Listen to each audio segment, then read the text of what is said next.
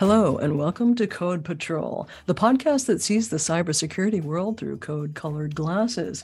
I am thrilled to be joined by our audio engineer, Angel Dwan. Hi, Angel. How's life in the frigid, though sunny Bay Area? Great. Can't complain. Awesome. Well, we are so pleased today uh, to let you know that our guest is Jeff Williams, co founder and CTO of Contrast Security. He is here to talk about something that's been in the news for good reason, to talk about the ramifications of M2218, the memo put out by the uh, OMB, that's the Federal Office of Management and Budget, in September. The memo set out clear expectations for federal agency when it comes to uh, using software that's potentially hiding buggy libraries or other threats. Federal agencies uh, can only use software from software producers that can attest to complying with secure software development practices as described in NIST guidance. Jeff's here to talk about exactly how big a deal this is, what's entailed, and who will be affected. Jeff, thanks for dropping by. Welcome to Code Patrol. Thanks, Lisa. You're welcome. First question for you about M2218. Uh, why now? What were the precipitating events? Are we talking like supply chain attacks, Log4j, SolarWinds? Yeah, this is all coming out of, uh, you know, ultimately it was attacks like Log4Shell and SolarWinds and other supply chain attacks. And that those events prompted the executive order on cybersecurity, and the that executive order forced NIST and CISA to put out new standards and OMB. And so this is just, you know, part of turning that crank on the executive order, which which was designed to create better visibility into, you know, what are companies doing to make sure that their code is secure. Mm-hmm. Well, what's the importance of this memo in particular? I mean, the OMB issues memos. What's so big a deal about this one? You mean not everybody's read it? I mean, what's more fascinating than an OMB memo on cybersecurity? Uh, look, this is pretty dry. Recap. Stuff. Yeah, yeah. I, but, I've read it. yeah, uh, it is actually really pretty stunning when you pull back the covers on what's going on here. Is the you know, the government has never interfered in the software market like this. Mostly they just let companies, you know, build whatever software they want, put whatever apps out there they want, and like, hey, we're the government, we'll buy it, consumers can buy it, it's fine. But mm-hmm. they're actually changing the game now. And software producers should sit up and take notice because the government is now requiring a dramatically different level of transparency into what companies are doing to secure the code that they're producing. And we're talking about code that matters to everybody, right? This is the code mm-hmm. that protects your finances and your your elections and your healthcare and your uh, military defense and everything that matters in your life. And I, I think we have a right to know about the security of that code and so this is i think the government's doing the right thing here is making that stuff transparent will change the software market well i'm really glad that you brought up like this is going to change kind of everything because um, one of the first questions i think that some people have is uh, who is this going to affect i mean of course federal agencies and uh, the software producers that sell to them but can we talk a little yeah. bit about how wide the ecosystem is that's going to be affected by this um, I know yeah. it's going to be like Microsoft because they their, their software is in use by federal agencies, right?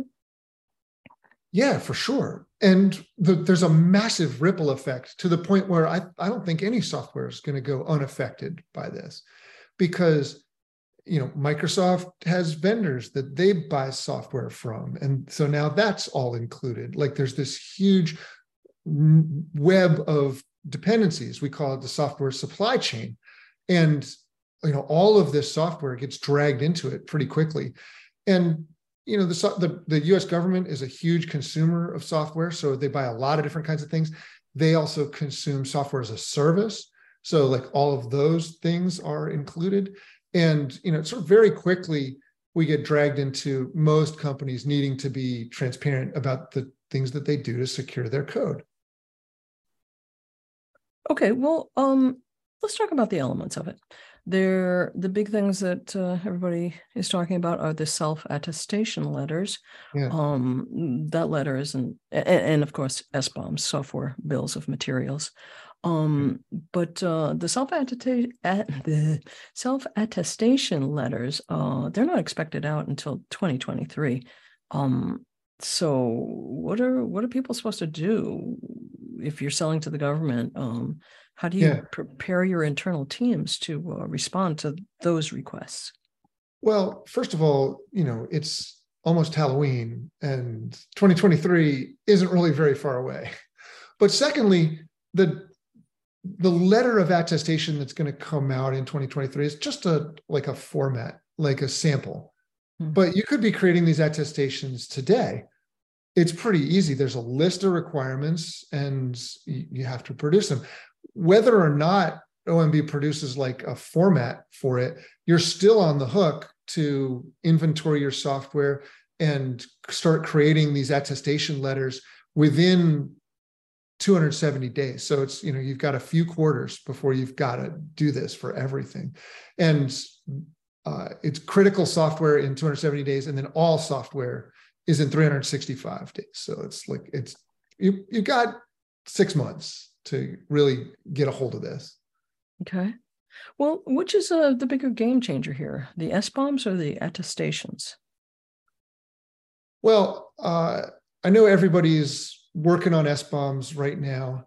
Uh, there are requirements to put together SBOMs for all your systems. If you're a government agency, you have to have SBOMs for all your systems in a very short order.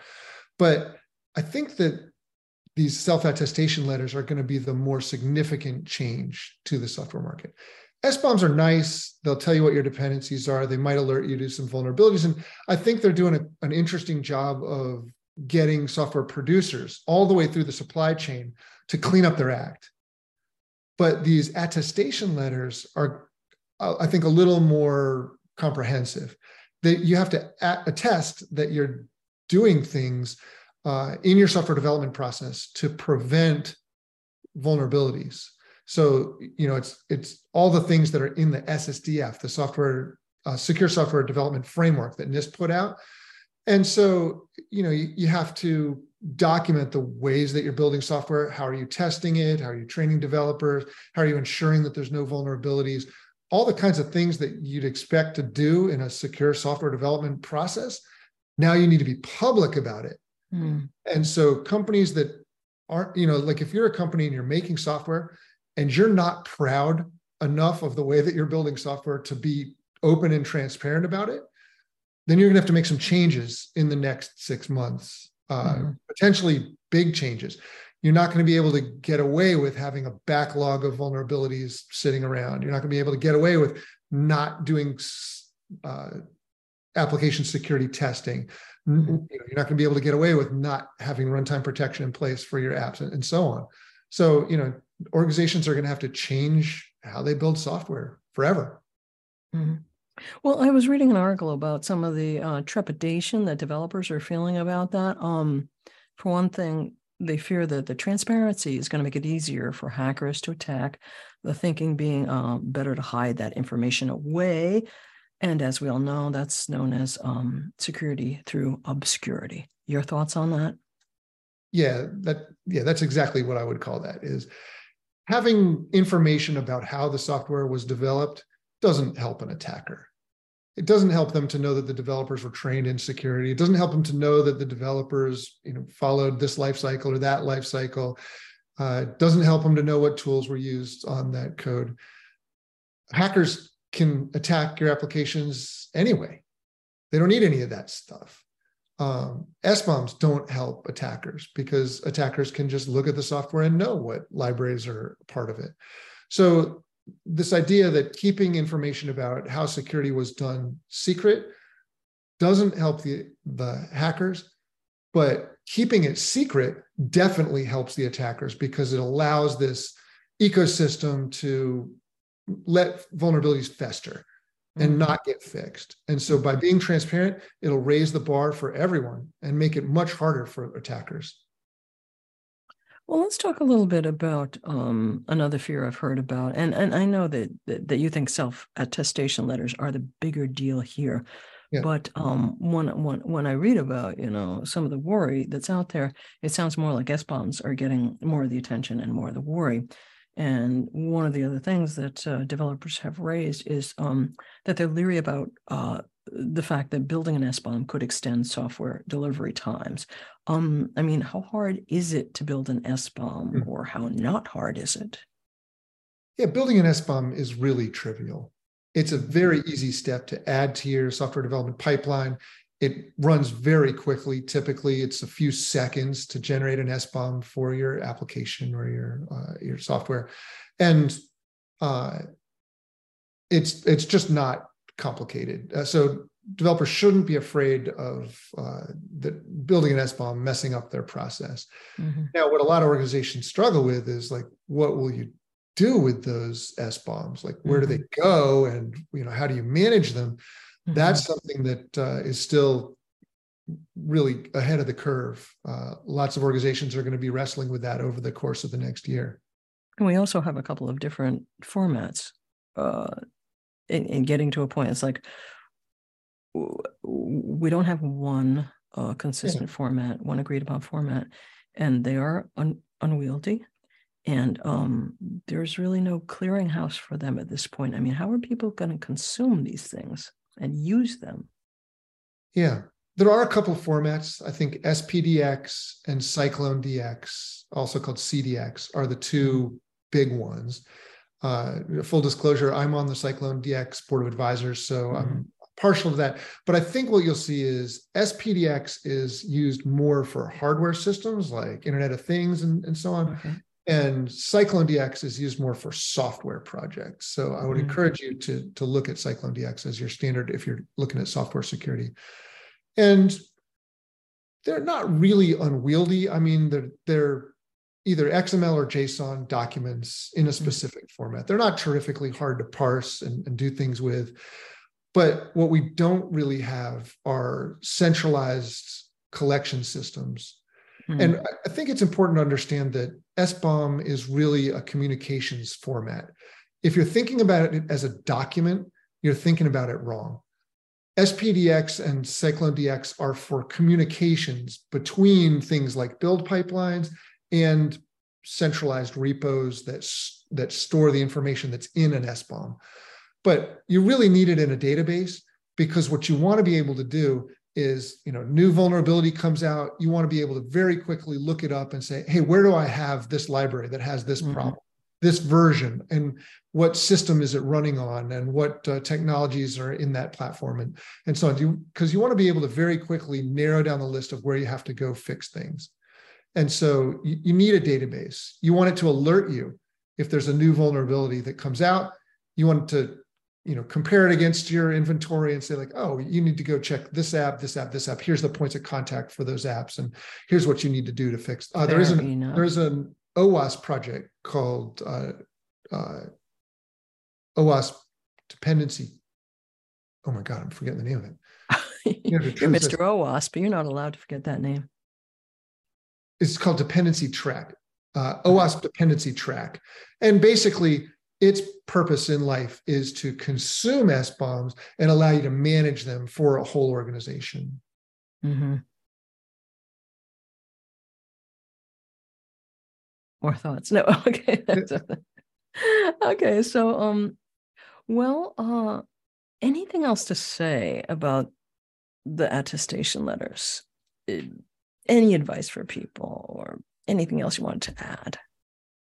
I think it's important to get started now. Many mm. software producers are going to struggle to create an attestation that they're proud of because it asks some specific questions about, you know, what are you doing for software security and are you complying with all the parts of the SSDF? And many organizations are not going to be able to answer that in the affirmative. So I think it's important to, you know, try it out. Go go through the requirements and make yourself an attestation for a few of your projects and look and see where you have gaps and you know probably you're going to have to put put an initiative in place to get in front of it before next year because uh, it's going to come up really fast and some of the things that are you're supposed to have been doing uh, are going to be hard. But look, if you're great at software security and you're you've got a great program in place, this should not cause you any fear at all. You should be absolutely ready. All you have to do is write down what you're doing mm-hmm. and attest to that, and you're done. Mm-hmm, mm-hmm. And you know wherever you speak, because Contrast, of course, is um, subject to the same uh, requirements, the new requirements. Yeah. Um, but we're doing okay.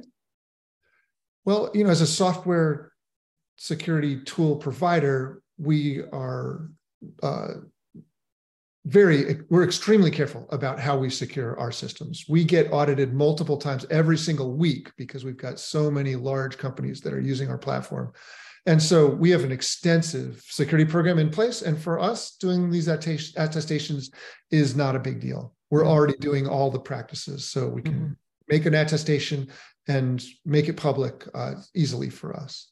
So a lot of software producers are, are kind of old hands at uh, kind of these uh, attestations like federal requirements?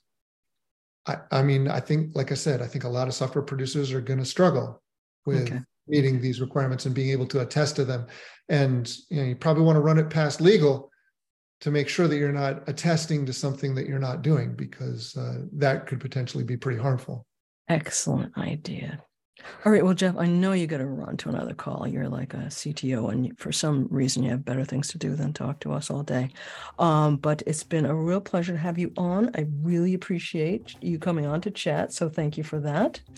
And listeners, thank you so much for tuning in. We will uh, see you again next time, or hear you, or no, we're not going to hear you. You're going to hear us next time at Code Patrol. Thanks for listening. Thanks, Lisa.